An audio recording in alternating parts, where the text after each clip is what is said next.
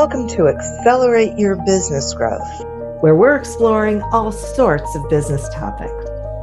Experts from around the world join me, your host, Diane Helbig, for a conversation where they share their expertise with all of you.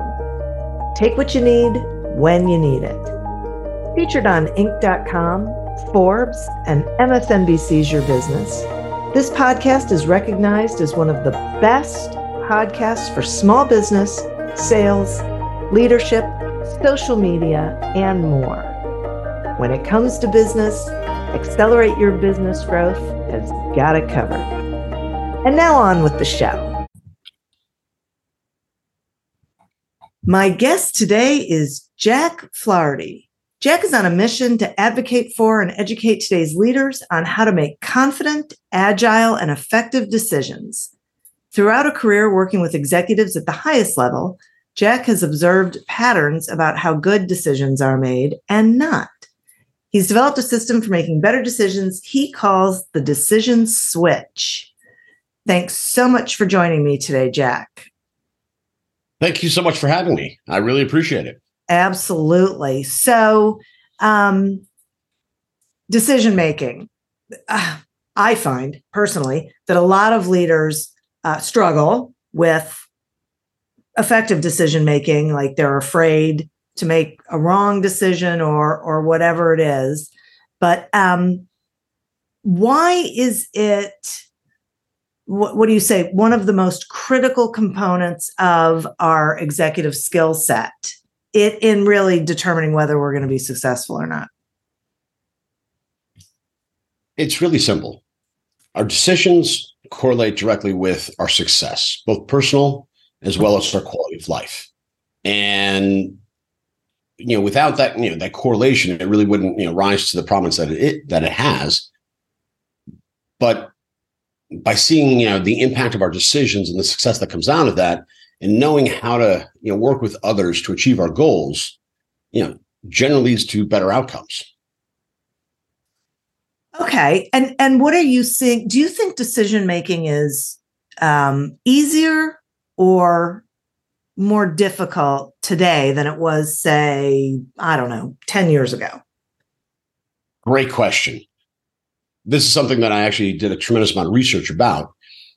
In that, you know, part of my thesis is that decision making is not a skill set many of us were ever taught. It's assumed that everyone has a good toolbox for better words. And you know, so laying that as the foundation that you don't really have a great framework in place with all the new technologies that are constantly bombarding us with information and demanding us to make decisions in real time, you know, forces us to shortcut a lot of the you know necessary steps that we should take, you know, to make you know great decisions and achieve the outcomes that we truly deserve and you know we should achieve. Really? Okay. So let's talk about automation and and how we're all this interconnected world and how we collaborate and make decisions. What what what really has been the impact of that? Has it um I mean I, I the reason I'm asking is like off the top of my head, I would say, well, it should make it quicker and easier and more efficient. But then I stop and I wonder, is that really what's happening here? What is really happening here? Sure. Um, I, I, I actually I love this because I actually take it through a timeline. So going back, you know, 10 years, you know, really was the advent of real-time communication. And you know, now we've evolved into Slack and you know, Telegram and all these different you know messaging services. Yeah. So in real time, we can communicate, which I think is a tremendous you know innovation uh, for collaboration. The challenge, though, is it's all unstructured text, and so unless you're constantly paying attention to that dialogue, you might miss a critical point, a question, you know, or even somebody you know giving you an approval. Oh, and you know, as a result, you know, I find myself, you know, in, in, in various situations where I'd have to drop everything, scan through hundreds of lines of text just to be able to substantiate, you know, why I'm making a recommendation or a decision. Yeah. And now we, you know, we're moving into, into the new world of, of automation where you know, the systems themselves are performing many of the tasks that you know individuals used to do. And so when you know the human or the individual used to do it, they would have the intimate knowledge for how the calculation calculation was performed, what assumptions were included. And now we're basing that on you know how that automation was designed. And taking it one step further, with remote workforce and our reliance on these technologies, you know, we no longer have those structured relationships where we can, you know, open ourselves up and, and have intimate conversations about our fears, our challenges, our needs. And as an example, I can remember often early on in my career where I had come off a you know a challenging call, I'd have a difficult decision to make, go into a partner's office or an executive's office and just dump all the information on the table. And I had somebody who had the experience in going through that mm. to hmm. sift through all that information. And we pick out, you know, what the kernels are that were truly important. And that helped us define that path to take the next step forward. So without that structure, even though these technologies are great innovations, I think we're still on that evolutionary curve. And you know, we will ultimately get to a point where it does truly, you know, being a creative asset to the decision-making process, but we're still working through that. And I think that's where we as leaders need to rethink, you know, how we're engaging our teams and our organizations yeah.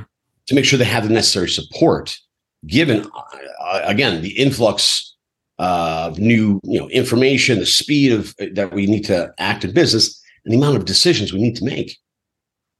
I think that is such a huge point. Uh, it it is there there are there's real value in uh, being able to have a remote team, but you have to make sure that you are still engaging that team in a way that keeps the engine moving, really, you know, in the company in a way that isn't hamstrung. So uh, yeah, and and I get it that we're figuring our our way through that.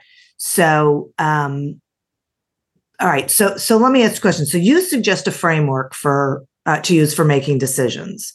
Can we unpack some of that and can you explain what that decision switch is and how that works? Absolutely. Great. You know, the, the decision switch was was built on the premise that decision making is a process and it's not an event. Frequently, we, we make knee jerk you know decisions based on gut feeling or yeah. past experience which essentially puts up you know tunnel vision on what we're doing. And when I took a step back and I looked at you know many, and I, I come from a risk management background, so a lot of my work was, for better words, you know, identifying the issues that organizations had. And while we, you know, really attributed to maybe a technology or, you know, lack of execution or something of the sorts, it all, you know, the root cause generally came down to a bad decision. And so I put together a framework based on, quite frankly, my own failures or my observations of my clients and, and working with colleagues to really direct us towards, you know, what is the most optimal decision. And so, you know, it, the, the first is you know, triage first. I did a lot of a lot of work in the medical industry, so I borrowed the term because I love the word triage. It's, it's snappy, but it's, it's the notion of compiling all the information about a situation and identifying, you know, the value proposition, you know, whether or not you have enough information, and the urgency which you need to act. And that allows you to create that path forward of maybe what individuals you need to work with, what resources you need for that, you know, particular decision. The second principle is to follow your North Star, which it's critical in the decision-making process because frequently I find individuals, you know, they'll look at their own priorities and not an organization's mission statement or their objectives or their goals. And so it's critical that we remind folks what the mission statement is, what are our goals, so that everyone is all focused on those particular objectives and we all make decisions you know targeted towards that. The third principle is to collaborate with others. And this serves to create the most well-rounded conclusions we can make. Because if we're only talking to individuals that you know we know agree with our position, our decision, you know, it, it, it, you know, really supports or cultivates that confirmation bias. And by collaborating with others and even those that vehemently oppose our ideas, helps to identify weak points and puts real strength in the conclusions we make and ensures that it's supported and we can achieve our outcomes. The fourth principle is to recognize cognitive bias. Hmm. So often have I seen at board meetings or executive meetings where you can see an individual making a decision or a position based on their views of an individual, a situation, or an opportunity. And if we can strip that down, drop those walls, and allow us to make objective questions, not in a, a deconstructive manner, but in a creative manner. I have, you know, a, a number of individuals just looking at a painting and saying, "How can we make this better?" Not, you know, why is this bad? The fifth principle is to establish a champion. Going back to the notion that it's a process and not an event. So many projects, so many decisions fail because they lose momentum. They lose their focus. And quite frankly, you know, stakeholders, you know, don't hold up, you know, to their commitments. And so having that executive champion to help push that forward is critical in accomplishing our goals. The sixth principle I really want to I really want to emphasize because empathy is a, is a big component of my book and my platform. As you know, we're making decisions far very frequently. There's negative implications. We might be making the most optimal decision, but if there's a negative implication, instead of you know breaking down that bridge, we can build stronger bridges by looking on behalf of that individual, that organization, and seeing where there's additional opportunities. How can we help them so that they have a soft landing or even you know land at a higher place? And that you know really strengthens those relationships. And that's you know principle six, managing fallout. And principle seven is practice self-reflection. Hmm. Frequently, I see executives and, and, and individuals make the same mistakes over and over and over. And that's because they don't take a step back and say, why did, you know, why did I fail or why did this not go through? And see where the error was and be able to, you know, reshape their approach, their process, their thinking, so that the next time they are, you know, presented with the same decision or situation, they can come to a better conclusion. And it really, you know, empowers you know, personal growth. I think this is so great, and and I'm um, really glad that empathy is this, uh, you know, in in just the biggest way because empathy. I mean, you're exactly right. There's the potential. There's going to be fallout, and it makes the situation worse when you don't when you aren't mindful of that when you aren't aware of that and you don't address it it, it makes it worse for everybody, including the people where there isn't fallout, because they're all connected to each other and and in this community and in this environment. And so it really hits everyone, no matter how they survive, I guess I'll say, you know, whatever the decision is. Yeah, I'll just add on real quickly. I, I think it's super critical, even from a selfish perspective, empathy, because it directly correlates to our legacy, to our relationship, and our mm. able to you know build our business. Because when people see the decisions that we make, and they may be on you know the negative side of it, but they see the positive actions that we take, it creates an aura around you. And I learned this from my father, who only you know graduated from high school with a diploma and retired very successfully. The reason why he was so successful is people could trust his decisions, the feedback right. he gave them, because when he told them no or uh, you shouldn't do that, you know, he you know provided the background, the support of why. And I think by providing that clarity, really alleviates a lot of that anxiety that we have when we're on the downside of a decision. Yeah, I, I totally agree with that. Um, it it it really makes such a difference and it's not a difficult thing. It's just really being aware of it I, I guess you know really being on top of it and and realizing that it's part of the part of the process. So absolutely. Yeah yeah. Now um, you said something else that i thought was so interesting that that sort of struck me and it was a lot of times uh, people are focused on their own individual goals and they're not looking at their north star, uh, you know, or the organization's north star in their decision making.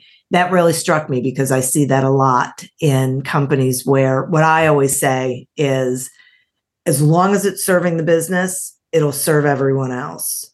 But if it's not serving the business, it's going to serve no one. Right. Absolutely. Absolutely. Yeah. So we have to we have to be careful about moving the goalpost to something else that's more of a personal goal than the goals of the business. Absolutely. And I'll just use a quick example. Sure. You think about year on, you know, whether it be compensation process or budgeting process. And I've been given a goal and I'm going to be compensated by it. And so, of course, my focus is on my compensation. Right. If you establish and cultivate a culture that you know acknowledges the sacrifices that you made for the greater good, then you're in a sense rewarded for making the best decision available. And you know that gets included within your performance evaluation or you know whatever aspect of, of, of the process. The same goes for the budgeting process. If you're going to forego some of you know your you know your capital for this year, acknowledgement by you know, executive management or your colleagues and saying, I really appreciate that you did that for me. Right. It really builds collaboration and amongst executives. Far too often, I, I, I, I see disagreement and argument because we have these fiefdoms, these silos, and those can actually be deconstructive to organizations. Even though selfishly for myself, you know, I'm going to get paid more this year because I hit my goal. But isn't that short lived? I, I, mean, you, you, may do better this year, but that that isn't really sustainable, is it? Depends on what position you are. No. What's the average you know, lifespan of a CEO these days? Two years. What's the life? You, know, you look at a lot of these positions, the lifespan is not that long. Yeah.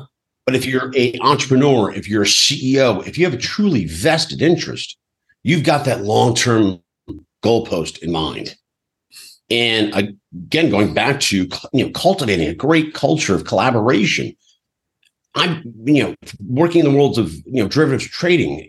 I, I share stories about where I'd sit toe to toe with someone who's very senior to me, and almost to the point of yelling because you know we're trying to figure out what the you know the right outcome was.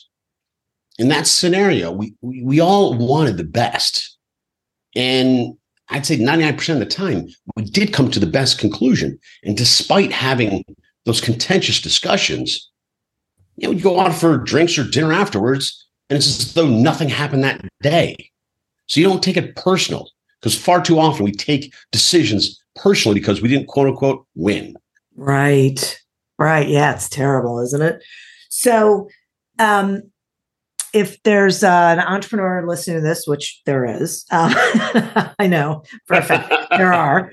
Uh, so, but they're listening to this and they're saying, okay, this makes sense to me. Can you tell us, like, what is step one in, say, a concentrated effort to improve our decision making going forward?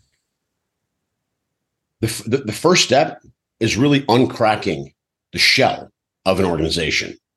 And there, there's got to be an advocate, a prophet that talks about and really pushes it out to the organization and says that it's it, it's okay to have disagreements. It's okay, mm. and, and, you know to to ask objective questions. And you know, a great tool to do that is set the expectation that going into meetings, you know, you're expected to participate. If you're not talking, if you're not asking great questions, then you don't need to be here. And mm-hmm. it, it makes sure that individuals are armed with good questions. And again not deconstructive questions but how do we build this a little better? How do we make sure that we're you know our, our armor is that much stronger? Or you know whatever machine we're building is that much more efficient. And i think that is really where the you know the roots of this grow is looking at you know a decision or a situation or whatever and saying how can we make this better so i love that i completely agree with you and as you were saying that i was thinking to myself so the leader has to have a healthy enough ego to be able to ask for that sort of input and then really listen to it. Yes. The most amazing leaders I've ever worked with were extremely confident, but self aware enough to realize that they may not have all the answers. Right. Or they may have a blind spot. And so they'll propose an idea and they'll proactively, you know, ask, poke holes in this, right. see where the faults are, where where might be where where where could we stumble on this? And that is so critical, you know, to to to being open to, to, you know the, the idea that you know we may not have all the answers or we may have a subjective bias that's placing a lens on how we view something and by again a good discourse and having a great conversation throwing out ideas both sides can be, become more informed about right. why this gesture was made but also why you know there may be some faults in that and you know when you when, when you celebrate the wins where you you know achieve something, you did something great. It really you know manifests in in, in, in a great culture where you know folks want to help that organization really shoot for the stars. Well, yeah, because they feel like they're part of that success, like they've really contributed to creating that plan and that strategy that gets the organization they have more buy-in you know gets the organization where it wants to go. So. Yes. Yes. Yeah, absolutely. I always say um, the leader's job is not to have all the answers, it's to convene the resources to find the answers, like, you know, to have that conversation, right? So, because so many, I know so many small business owners, they think they are supposed to have all the answers. And that's part of what keeps them up at night and drives them crazy because they don't. And they think they should. And it's just crazy making.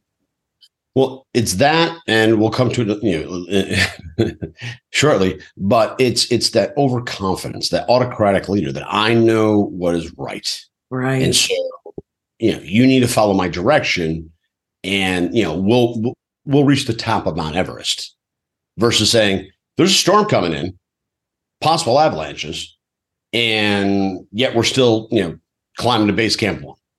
Right, right, yeah yeah, believe me, I, I am totally with you. So, um, Jack, I, I really I appreciate this information and breaking it down. I, I every single point made so much sense to me. Uh, will you tell the listeners how they can find you, how they can find your book, you know, what what you've got going on, please?